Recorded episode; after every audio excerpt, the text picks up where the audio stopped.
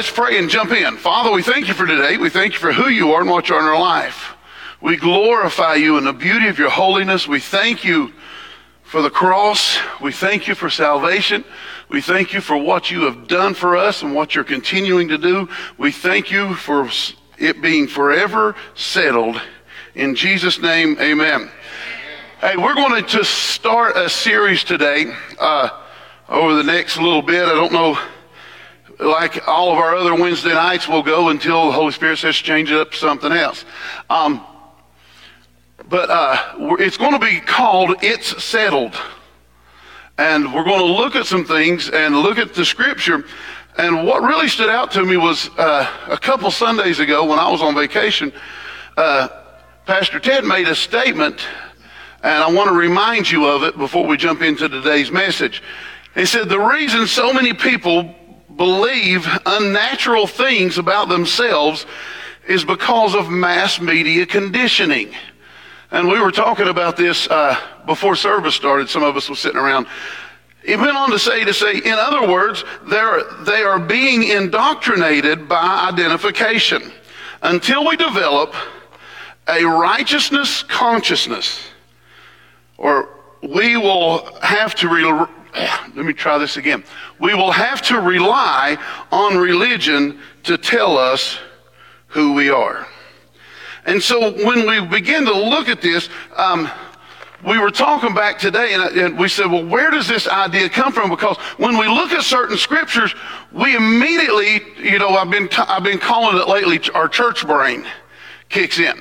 Because we've been taught certain things for a thousand years now, and we want to read the scripture and we look at it and say, it can't mean that. So we, but you have to do this. And so we, we want to add our stuff into it, add our beliefs into it, add our idea into it because we've always been taught a certain way. And uh, just because it's been taught doesn't mean it's right. We have, we struggle, and, and I, w- I was talking to Pastor Ted today. We struggle looking at the scriptures like a comfy couch, where we can just sit back and rest into it. And we can, you know, but so we like, well, it can't be that easy. It can't be that, it, it just can't be that easy. Nobody, I, I, I, I uh, was preaching at a, at a youth event one time. And uh, so I, I, preached one night and uh, led this young lady into an awakening of salvation. And she went home and, and was telling her grandma about what happened. And her grandma said, just patted her on the head, said, Will you go back and tell him it's not that easy? And so the little girl, and I say little girl, she's 14, 15 years old. She left there. She "So I don't know if I, if, if I did things right or not. I don't know if God will accept me or not, or if God has accepted me. Because grandma said it's not that easy. And we've all been told these stories that it's not that easy, that you've got to make sure you do this, this, and this, and this. And what we've done in the church world is we have taught people more about sin than we have about righteousness. We have become great about teaching on sin. But when are we going to start teaching on what the cross established in our life? When are we going to start teaching on the righteousness that has been provided? So you say, well, well, people out there, they're just, they're just sinning. They're just sinning and sinning and sinning. That's like telling a dog not to scratch. Don't bark. Why? A dog's going to be a dog. You know? But, but what does that have to do with me? What does a dog barking have to do with a cat? but we try to do the same. And so we've become great at pe- teaching people about sin but the church has done a poor job teaching people about righteousness. And you can go in a church after church after church, and you'll see people who are more aware of sin than they are of their own righteousness. Go to Second Corinthians, my favorite, told you this scripture, said a scripture changed my life, and I'm going to, when I minister, this is going to be the focus. We're going to read this scripture a lot over the next few weeks. Second Corinthians chapter 5, verse 17. 2 Corinthians 5:17. Therefore, if anyone is in Christ, he is a new creation. Old things are, that means they don't exist anymore. Oh, old things are passed away. So what's the old thing? My old nature.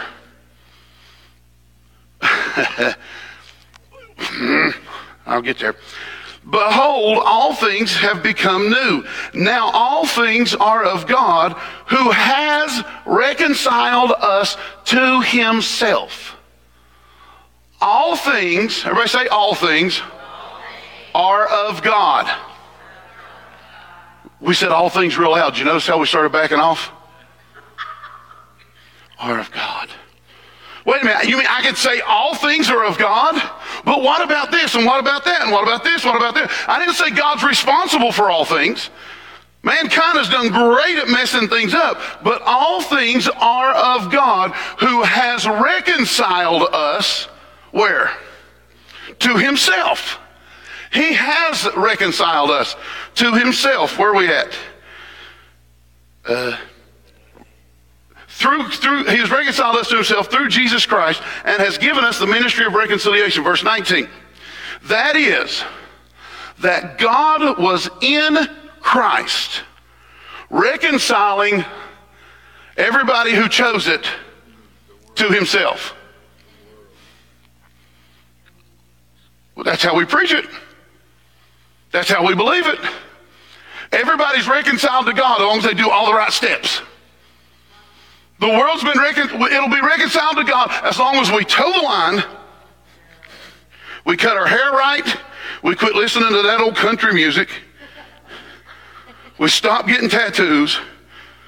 Women learn how to put their hair up in big giant buns in a day. If they ain't got a hundred bobby pins in it, they don't count.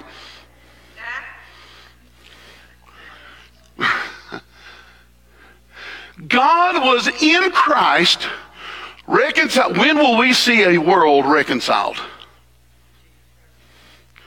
When will we? It's reconciled now. God was in Christ reconciling the world to himself. Until the church gets a view of a reconciled world, we're always going to want to stand up and fight a straw man. We're going to be attacking uh, uh, windmills because we think they're dragons. Some of you know that story, some of you don't. It was God. Now, wait a minute, wait a minute. I didn't say it, the Word did. But you're saying, Brent didn't say nothing. Let's read the Word. That it was God in Christ reconciling the world to Himself. He has reconciled the world to himself. It's his world. It's not a devil's world. It's a devil's world. No, it's not. It's not a devil's world. Come on. Verse 19, that is, that is, that God was in Christ, reconciling the world to himself, not imputing their trespasses against them. God was in Christ reconciling the world to himself, not imputing their trespasses against them. Verse, keep reading, and has committed to us the word of reconciliation. In other words, we have a declaration to make that they have been reconciled. We have a declaration to make that reconciliation has already come. I'm going to show you some things today that I hope make you mad. Because if it doesn't, church brain's working. It was God in Christ reconciling the world to himself, not imputing their trespasses against them. And has committed to us the word of reconciliation. Verse 20. Now then, we are ambassadors for Christ, as though God were pleading through us. And we implore you on Christ's behalf, be reconciled to God. For he made him who knew no sin to be sin for us. Now here, I want, I want to say this to you. I want you to get it. Jesus did not take on sin. What's the word say? He became sin. I don't know why this is controversial statement. But it has become a controversial statement. He knew, he caused him who knew no sin to be sin, to become sin so that we might, that word might, we get it all t- twisted up. We think like, well, maybe we will or maybe we won't. That's not what it means. That word actually means as a settled thing. That we might become the what? A settled thing, righteousness of God in Christ. Jesus became sin for us, crucified sin on the cross. He personally took our sin and delivered it to hell for its punishment. Do you realize what happened? On that cross, he took sin as he became sin. Listen, he started carrying our sins the day he was baptized. What John say? Behold the Lamb of God that takes away the sins of the world. He's talking about right there. That's why he was led into the wilderness. In the old covenant, they would do what was called a scapegoat. And they would sacrifice that thing and, and they would take sin one out into the wilderness that carried away the sin. He was talking about his baptism. Behold the Lamb of God that takes away the sin of the world. He said, I'm not going to baptize you. I'm not even worthy to take your sandals off. No, you got to baptize me because I have to take away the sin of the world. And so he baptized him. And at that point, because he took a man's baptism, he took on sin. Then on the cross, he who knew no sin became sin. After death, the word tells us that he was three days and three nights. He, he took it to hell because sin had to be eradicated. Are you with me?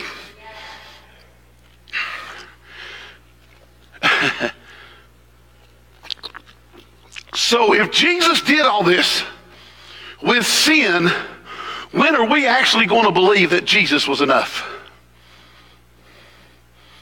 That there is nothing else, John, I have to do.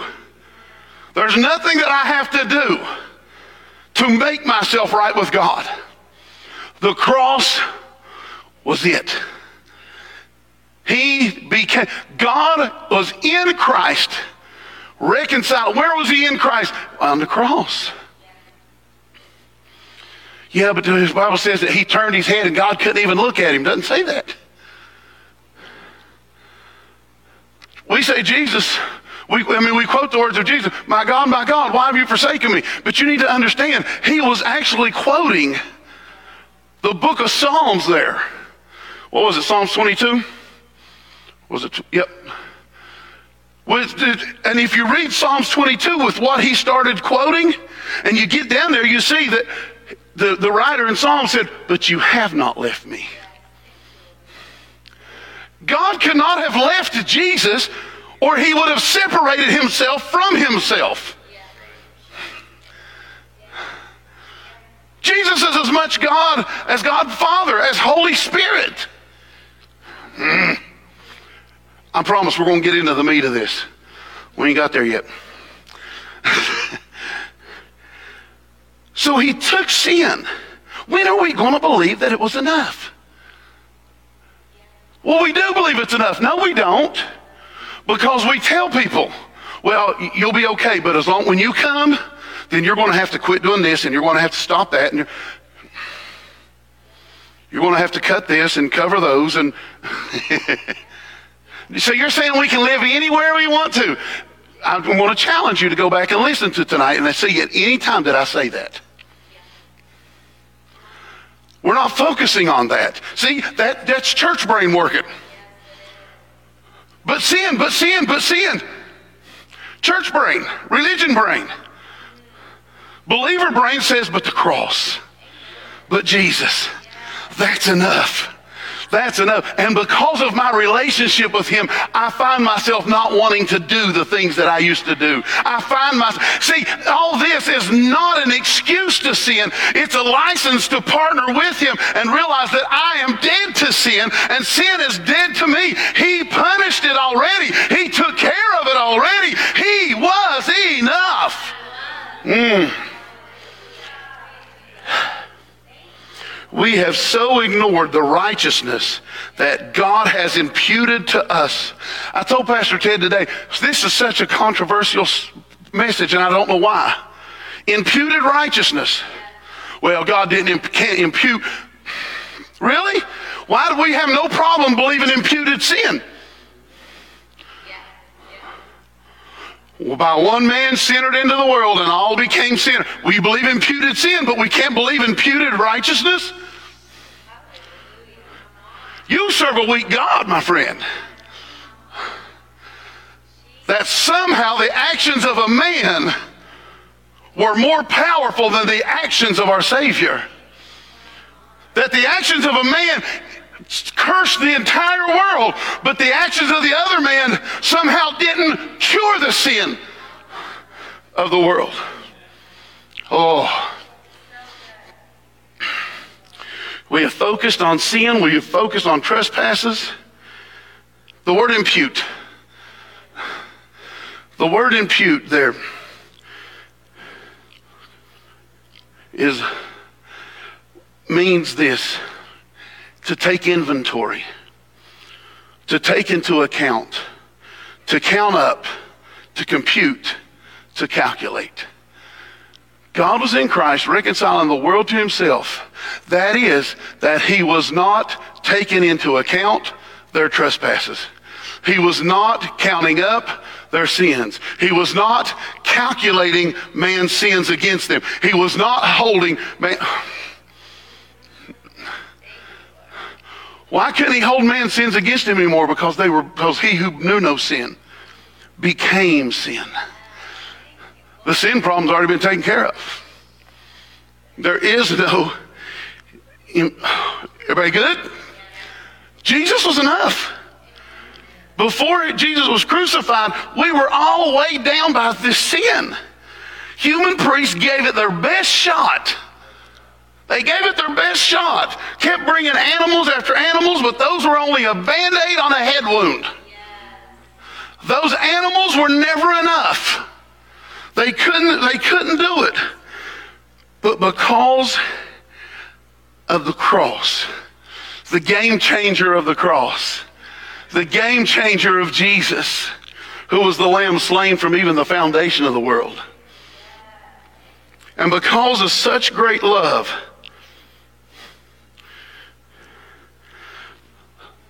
We're not just clean, we're downright holy. Oh, I can't say that about myself. Church brain. Feel guilty. Feel ashamed. Y'all, you're just saying we can live any way we want to. Never said that. Church brain wants to interpret it that way. You are righteous because of what Christ did, not by anything you have done. And so we say that very statement. So you're saying, that drives me nuts, Joe. People say, well, you're saying, no, you're interpreting. But what does the word say? That God was in Christ reconciling the world to himself. That is, that not that he was imputing, counting up, holding account, calculating man's sins, trespasses against them. But we still preach that he's holding our sins against them. How bad do I want to make everybody? How mad do I want to make everybody? Because we hear statements and sermons that talk about sinners in the hand of an angry God.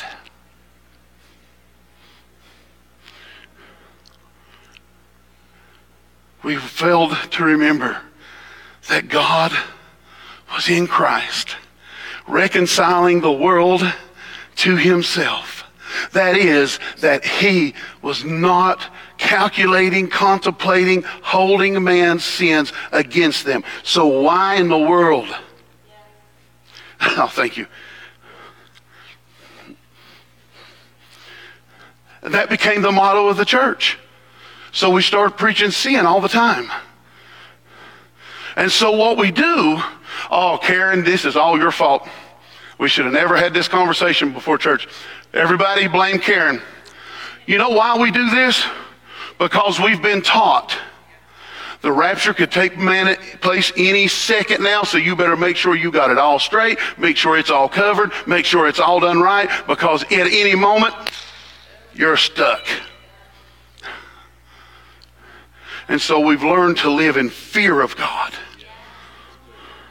We've learned to fear the coming of Jesus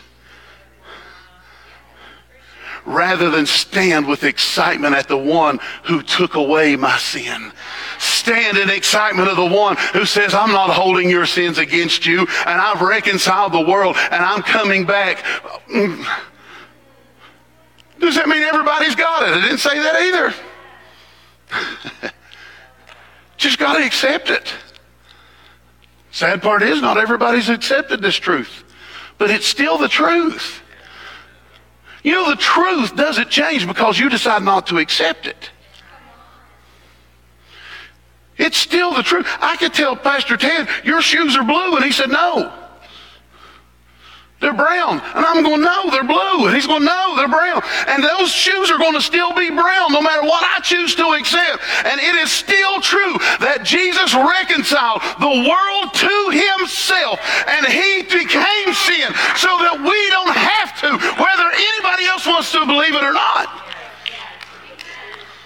It doesn't change the fact. But our church brain wants to kick in and act like, well, he didn't do it for everybody because you've got to do a little more. Really? Jesus wasn't enough? Romans chapter 6. This got worse than I thought it was going to be. I knew I was digging myself a hole, but man, I just jumped in it now. Romans chapter 6.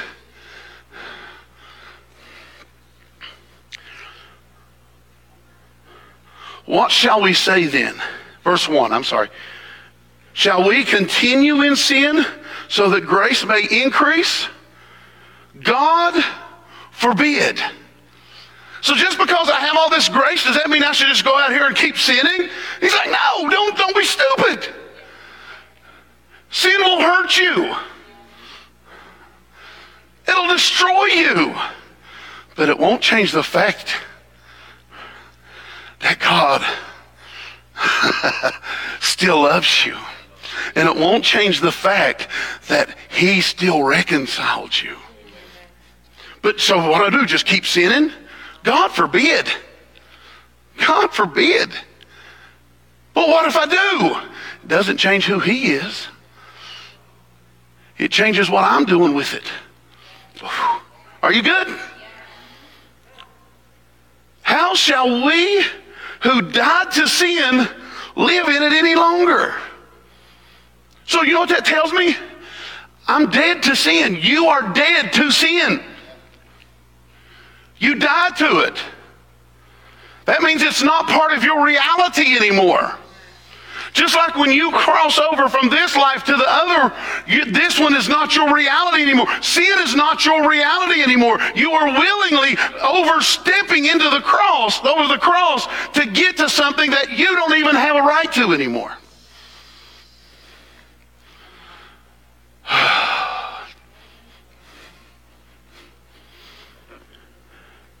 Do you not know that we who were baptized into Christ were baptized into his death.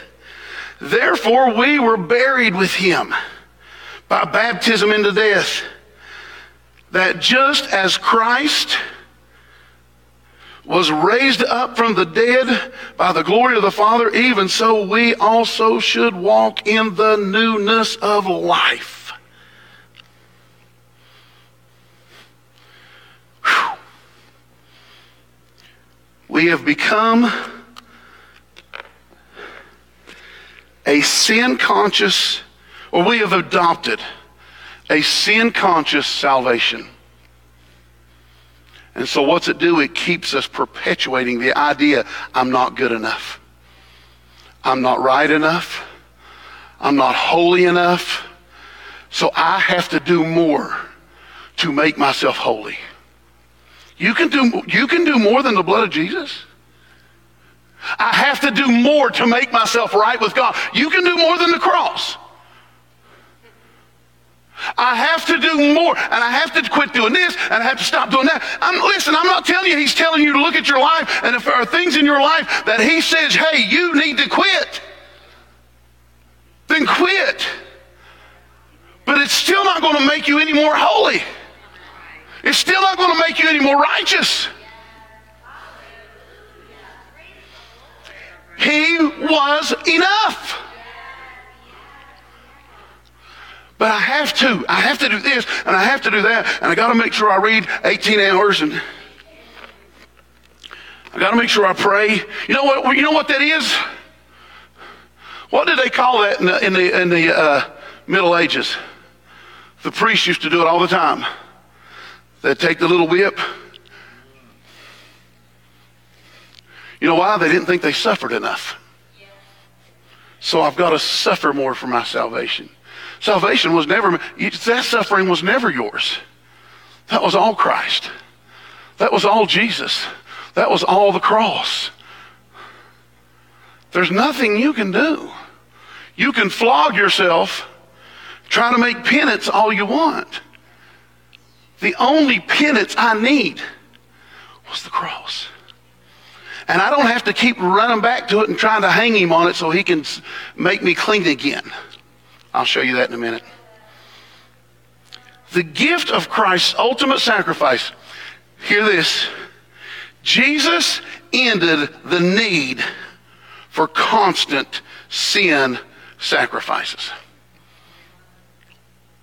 Jesus ended the need for constant sin sacrifices.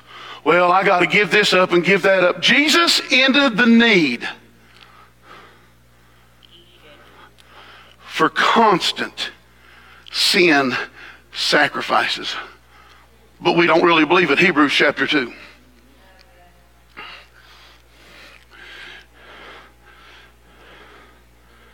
Man, I remember when I found, when I really understood Second Corinthians, it changed me. It changed me forever because I understand something different now. Hebrews chapter 2, verse 14. So then, as children, I still hear pages, I'll wait. Hebrews 2, verse 14.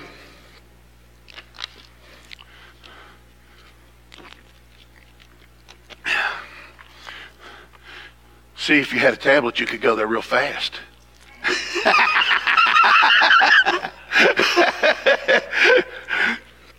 Hebrews chapter 2, verse 14.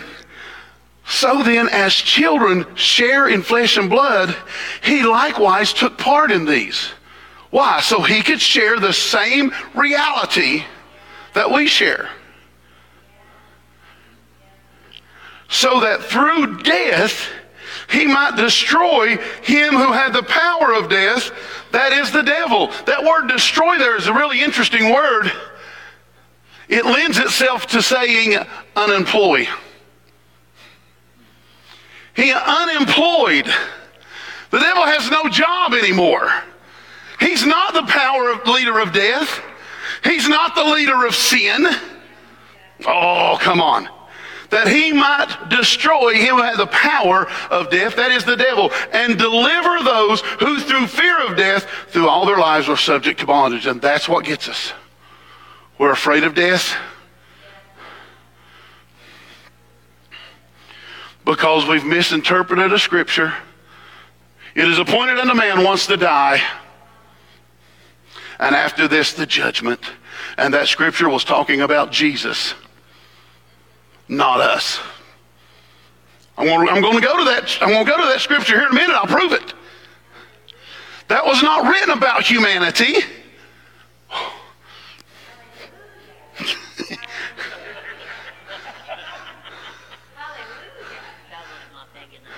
and so we all of our life have lived through fear of death, which gives us what? Bondage.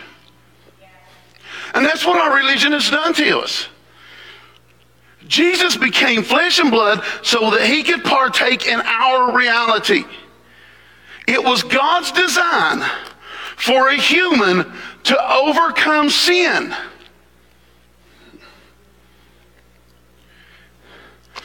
And the entity of the enemy, the devil. It was essential for Jesus to possess a human body because without a human body, he could not present sin as a sacrifice. Because it was always meant for a human man. So Jesus became the vicarious man. He became humanity. In him was represented all of humanity. And in his humanity, he became it, sin. And in that humanity, he faced hell. And he came out with the keys. See, once it was taken care of, he came out with the keys of death, hell, and the grave. So guess what? Hell doesn't belong to the devil either. He who owns the keys owns the house. The grave doesn't belong. How am I afraid of any of this anymore? How are we afraid of death? How are we afraid of I, my God, the one who hung on the cross for me holds the keys. And that's why he came, so that he could put away sin and we could walk in freedom, not in bondage of fear of death.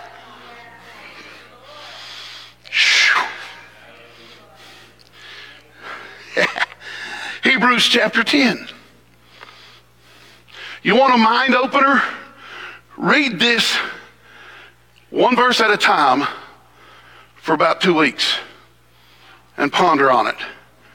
Hebrews chapter 10, verse 4. For it is not possible for the blood of bulls and goats to take away sins. They covered them. That's why every year the priest did it again. And every year they did it again.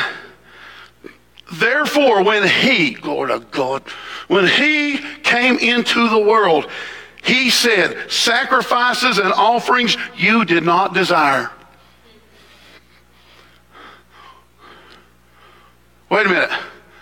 They did all those sacrifices, they did all that thing. That wasn't God's heart. Jesus himself said it. Sacrifices and offerings you did not desire, but a body, humanity you have prepared for me. Previously, when he said, You do not desire sacrifices and offerings, you have no pleasure in burnt offerings and sacrifices for sin. So, wait, if we serve the God that's the same yesterday, and today, forever, why do we think he gets pleasure in sacrifices for sin now?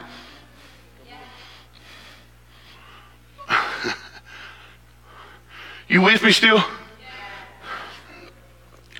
Which are offered in accordance with the, say it again real loud, Bob, law. Then he said, See, I have come to do your will, O God.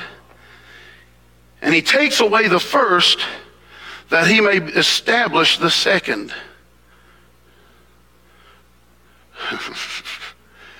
Verse 10 By this will we have been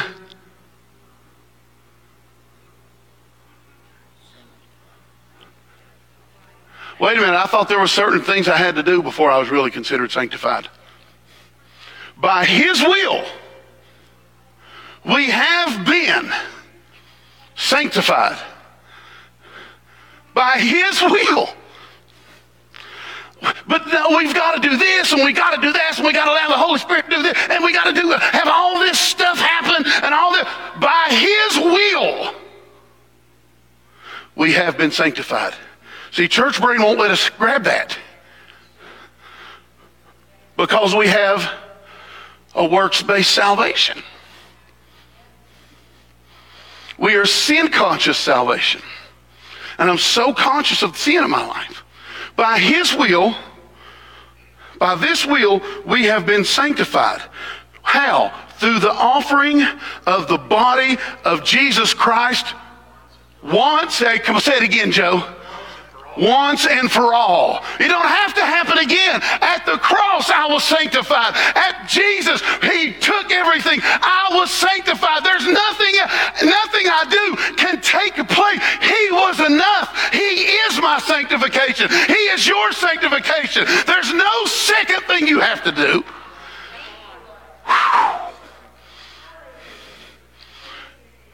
Well, how long am I sanctified?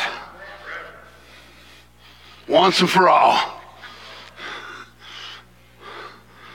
But, but, but, but, but, church brain.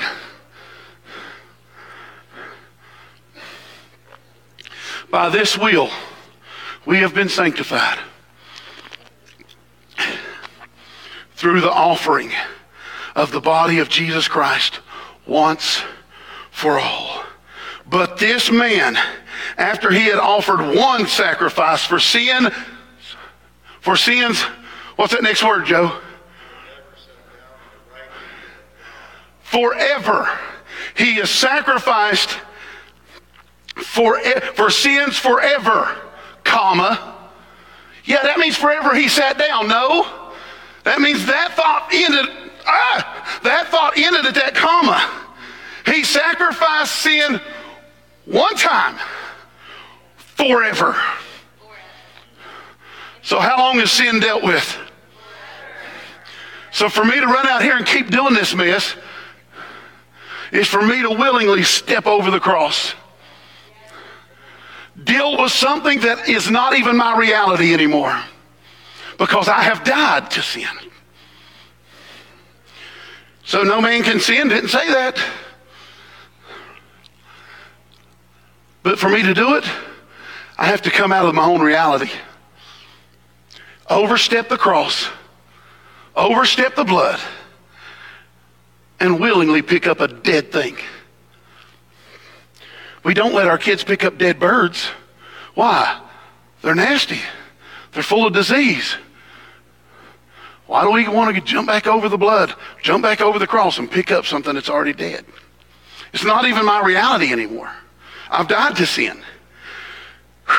But this man, after he had offered one sacrifice for sins forever, sat down at the right hand of God. Verse 18. Now, where there is forgiveness of these, forgiveness of what? Sins. There is no longer an offering for sin. So, where there was forgiveness, no more offering is needed. For where there is forgiveness of these, there is no longer an offering for sin.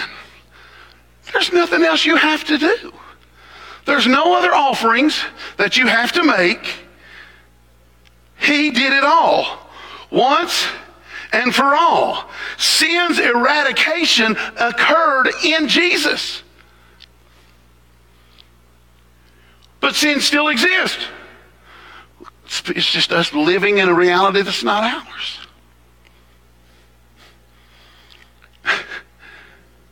Our choice lies in either viewing it as finished on the cross or we're going to repeatedly start seeking a cleansing after every sin.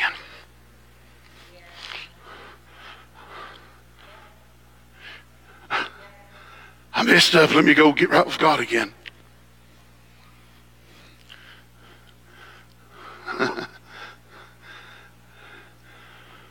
what if we taught people that they're dead to sin? They don't have to sin. The sin's not even part of who they are. That the reality is Jesus took care of it. And he made a way that all you have to do is answer with a yes. Accept it. And let what does repent mean? It's metanoia. What does metanoia mean? To change your mind. So, what do we do? Well, no, no, I have to get clean. I have to get clean. I have to get clean. I have to get clean. Are you better than a bull or a goat? Because the scripture we read said bulls and goats and other sacrifices weren't enough to take care of sin. So you're better than that. And somehow what you do is better than what Christ did. Am I in the hole yet? Okay. Jump back to Hebrews 10:10. 10.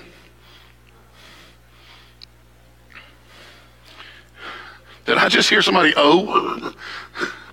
Hebrews 10:10. 10. By this will we have been sanctified through the offering of the body of Jesus once and for all. So when were we sanctified? At the cross. At the cross. You were sanctified. At the cross. Whew. Verse 14 now. Verse 14, same chapter, just go down a page a little bit. For by one offering he has forever perfected those who are sanctified. Well, who's sanctified? Everybody. He sanctified them at the cross. And now what has he done? He has perfected those who were sanctified. Forever, Joe. That's right. Now, I just want to, you know what the word perfected means? It means, of course, you, you already, this is a shocker, Marcy. It means to be made perfect. But it also means to bring to the end goal proposed. The end goal was for you to be sanctified. And when he perfected you, he has brought us into the end goal that he set for himself. Jesus was enough. He settled it. The cross is the last word on all sin.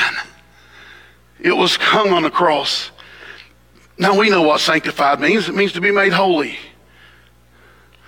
Go to 1 Corinthians, woo, chapter 6. Did you see my ankle give away on me there? 1 Corinthians chapter 6, verse 11. I'm reading out of the English Standard Version for probably the rest of these verses.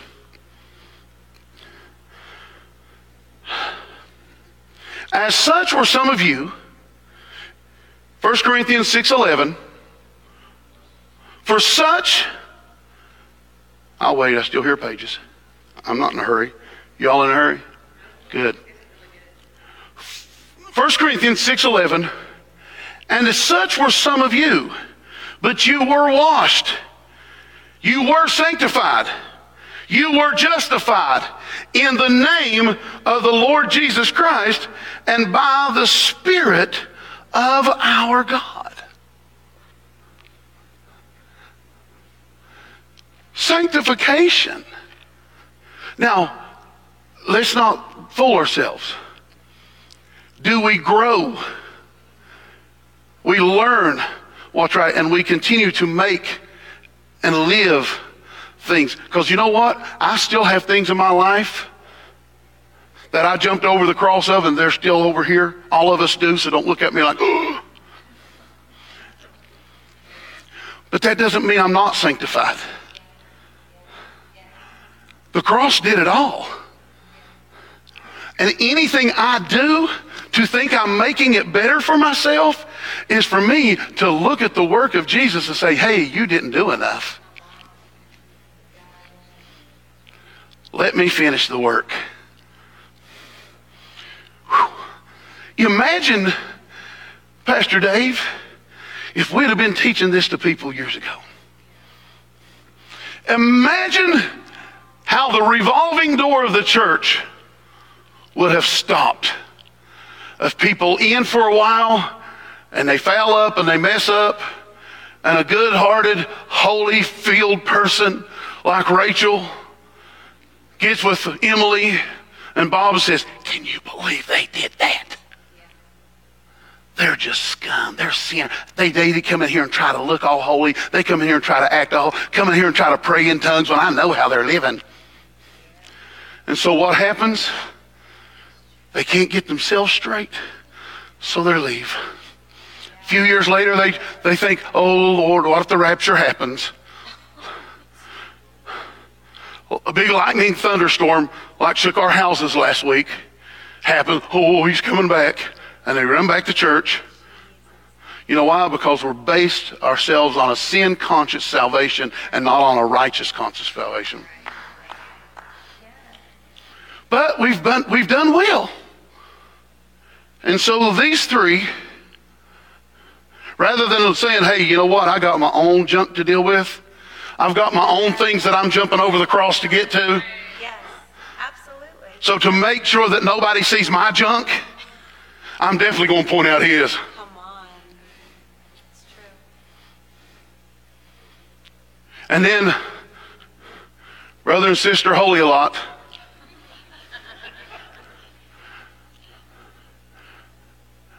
Because they can't deal with their issues.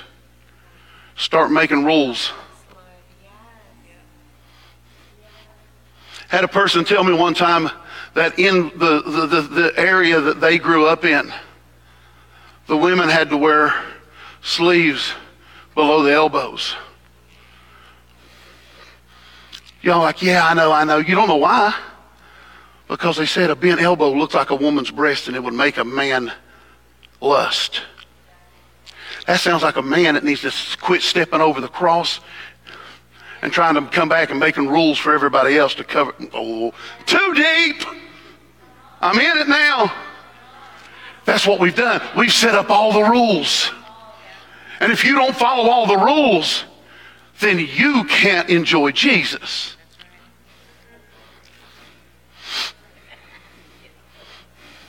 Then you can't enjoy Jesus. And we'll stay over here on our righteous side. When the word says that he's made us all righteous, he reconciled the world to himself. He dealt with sin. Now listen, I'm not saying that there's not things that we do. I'm not saying that there's not sin that we partake in. What I am saying is you need to quit. It's that simple. Just quit. But I am telling you, you're going to see people that will come in this church and you're going to scratch your head thinking, oh dear God, how can they call themselves a Christian living like they do? Maybe nobody's ever took them by the hand and walked them out of a dead thing that they've been playing with. It's easier to judge them. It's easier to judge them than it is to love them. Because, you know, being around, why does being around sin make us uncomfortable? When the word says that Jesus was a friend of sinners. We ain't very Christ like then.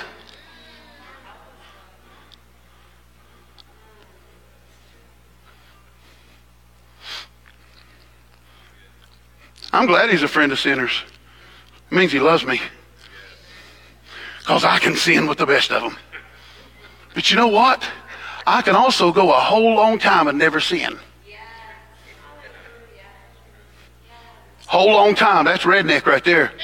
You know what that means? That means I don't have to sin. You saying you never sin?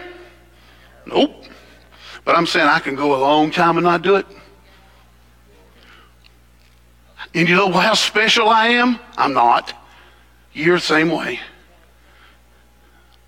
You know why? Sin's not my reality anymore. I'm dead to it.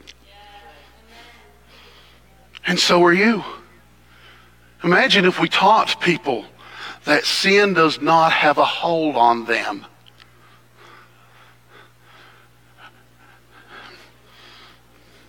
You were just sanctified. You were justified in the name of the Lord Jesus Christ. 1 Corinthians chapter 1. Just jump back five more pages.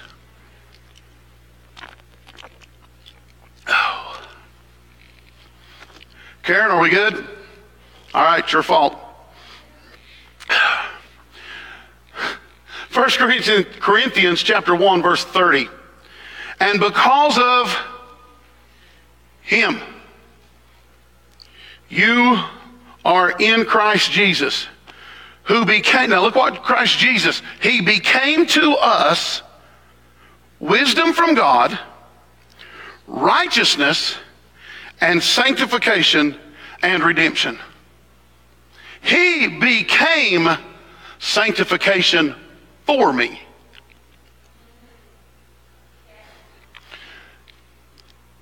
And in him I'm made holy. So that it is written. Now here's the kicker. You ready? Let the one who boasts boast in the Lord. Ephesians chapter 2 For by grace are you saved through faith. It is the gift of God, not of works, lest any man should boast. So if I'm going to boast, what am I going to boast in? The cross. The cross did it all. Did the cross did it all. It made me holy, made me righteous. It sanctified me. it did it all. Can we just stay in this? You guys good? All right. Because we're, we're drawing close. Hebrews chapter 9.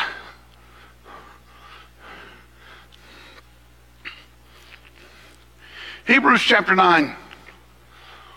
Whew. I tell you, you drink this wine, it'll get you drunk. It's a new wine. You know why this can't go in our old vessel? Because when it starts to swell and the gases start to get released, it'll blow the church brain completely up and that old wineskin begins to bust, we have to be the new. Mm. Hebrews chapter 9, verse 24, 25, and 26. For Christ has entered not into the holy place made with hands, which are copies of the true things, but into heaven itself, now to appear in the presence of God on our behalf. I didn't even have to go in front of God. He did it for me. Nor was it to offer himself repeatedly. He doesn't have to keep offering sacrifice for sin. As a high priest enters into the holy place every year with blood not his own.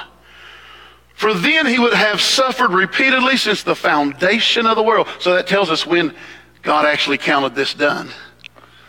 Foundation of the world. But as it is, he has appeared once for all at the end of the ages and put away sin by the sacrifice of himself. So by his sacrifice, what did he do? He put away sin. Wait a minute, wait, no. You still sin. That's why I go and I pick up and I jump over the cross. Live in a reality that's not my own because I'm dead to sin. To go over to sin, which is dead. And pick it up. Or like the abominable snowman. You know what I'm talking about, right? I will love it and I will pet it and I will squeeze it. Name him George. And that's what we do with sin. It's dead. It's just an old, it's a, it's an old dead rabbit in a dog's mouth. And that's how we live. And we don't have to because sin is dead. And I'm dead to it. But wait, but wait, but why can't we just rest in that? Why is this so hard to rest in?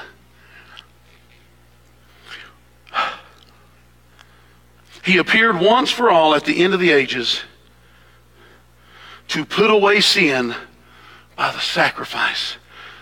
Christ's perfect sacrifice overcame sin, and it freed us from death, and it freed us from sin You all ready? Everybody still good? I'm not done yet. I'm sorry. He freed you from judgment. John chapter 12. John chapter 12. Whew. Look what Jesus says. John chapter, are you in John 12? Go to verse 27. We're going to read all the way to 33 here, I think. Now is my soul troubled. And what shall I say? Father, save me from this hour. Now, this is Jesus talking. But for this purpose I have come to this hour. For what purpose? Father, glorify your name. Then a voice came from heaven I have glorified it, and I will glorify it again. And the crowd stood there and they heard it, said that it had thundered. Others said an angel has spoken to him. And Jesus said, This voice has come for your sake, not mine. Are you ready? Verse 31. Now is the judgment of the world.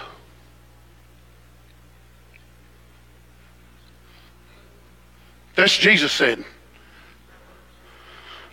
When is the judgment of the world? The cross. The cross was the death of sin. The cross was the reconciliation of man. The cross was the judgment of the world. He said, Now, this is the judgment of the world. Now will the ruler of this world be cast out. What?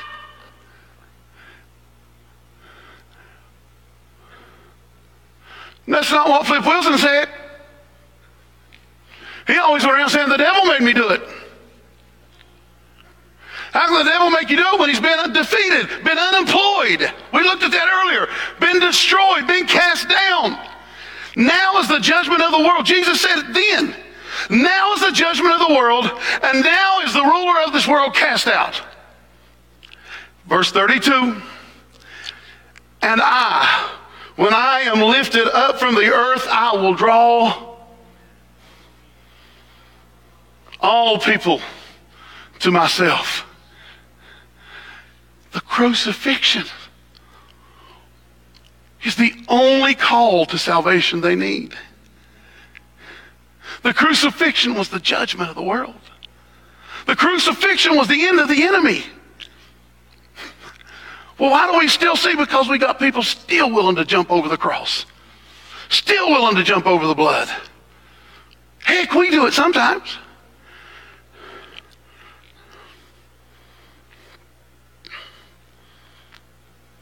Verse 33.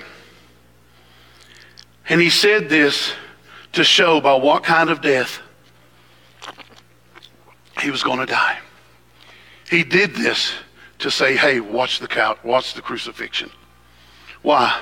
Because at the crucifixion was the judgment of the world. At the crucifixion was the end of death.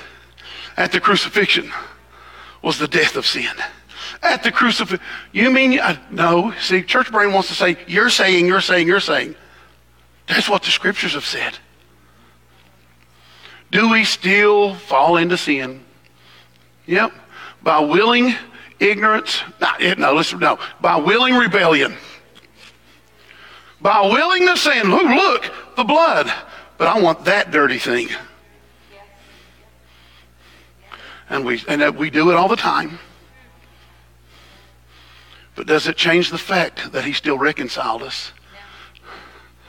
Does it? So you saying I can? I didn't say nothing except what the word said. When we understand what Jesus actually did for us, we'll be free from bondage. But this requires something of us. This is the requisite, this is the prerequisite of it all, John. This requires us to believe what we hear about it. To accept a reality to accept it as ours. When we sin, it's our conscience that bothers us. And we try to clean ourselves up and stop sinning.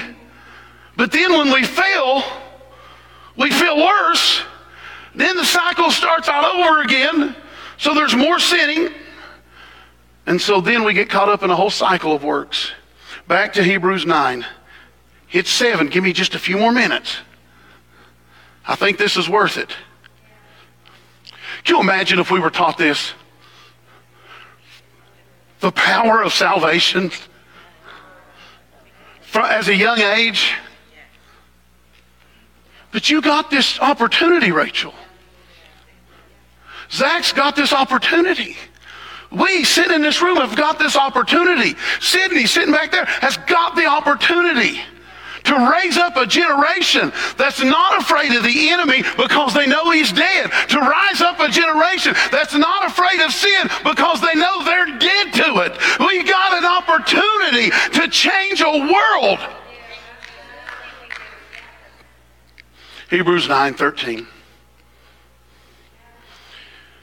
For if the blood of bulls, for if the blood of goats and bulls and the sprinkling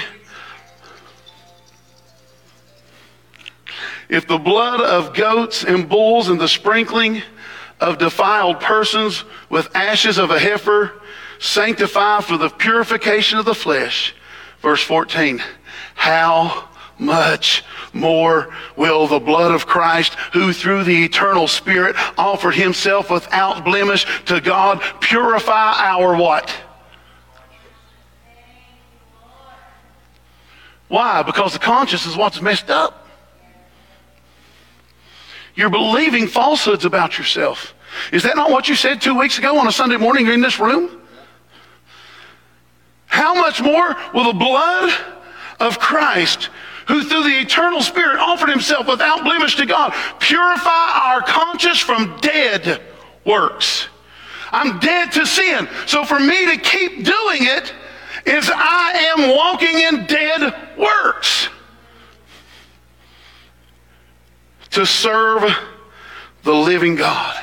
Sin consciousness kills.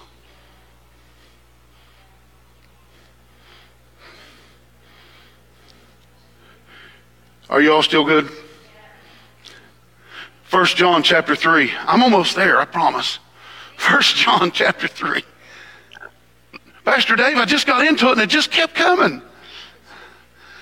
The words just keep coming. The word just kept coming. 1 John chapter 3, verse 19, 6, 19. 1 John 3, 19. By this we shall know that we are of the truth and reassure our hearts before him. For whenever our heart condemns us,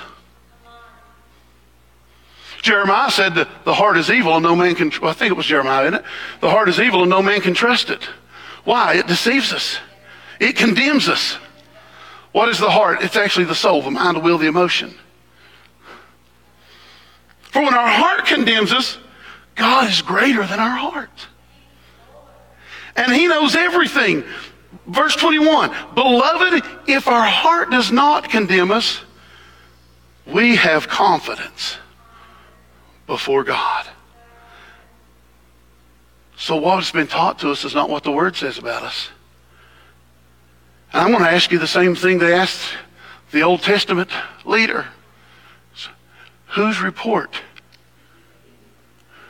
will you believe? Whose report are you going to believe about yourself? Last one, I told you we were close. Hebrews chapter 2 and not 8 and 9 and 10. Verse 4. Hebrews chapter 2, verse 4. But God, being rich in mercy, because of the great love with which he loved us, even when we were dead in our trespasses, made us alive. And you know what it took for me to get it? Say, yeah, I believe that. Even when I was in the midst of the muck and the mire and the filth and the stink, He made me alive. I didn't even realize it. I didn't realize I had nothing to do with it. made us alive together with Christ. By grace you have been saved, and raised us up with him, and seated us in heavenly places in Christ Jesus. We have been forgiven, we have been redeemed, regardless of what sin has come. You know why? Jesus is enough.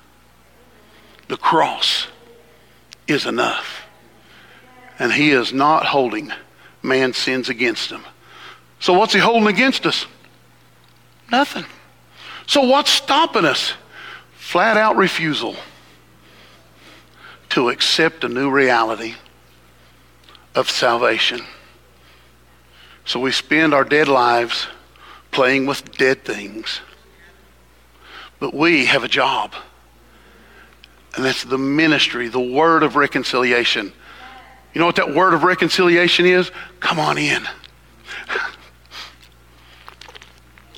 Anytime I think of that, my mind goes, I'm closing right here. My mind goes back to, oh, brother, where art thou? They walk down to the water. People are getting baptized. Little fella goes in and he comes up and says, Boys, I've been forgiven. He said, Come on in, boys. The water's fine. And they said, He said, I'm not even, I, have been forgiven of that bank I robbed in Yazoo City. They said, You told us you didn't do that. Well, I lied and I've been forgiven about that too. And that's where God has placed us in a place where we have been washed in the blood. And our word of reconciliation is come on in. The water's fine. Let's pray. Father, we thank you for today. We thank, ooh, mm, glory. We thank you for who you are. We thank you for the cross. We thank you for the blood. We thank you for, that the word is real. That the word doesn't change. No matter how much I don't like that word, it doesn't change. Amen. Holy Spirit, sink deep into us even farther than we've allowed you to and show us these areas that we'll release them to you in Jesus' name. Amen. Amen.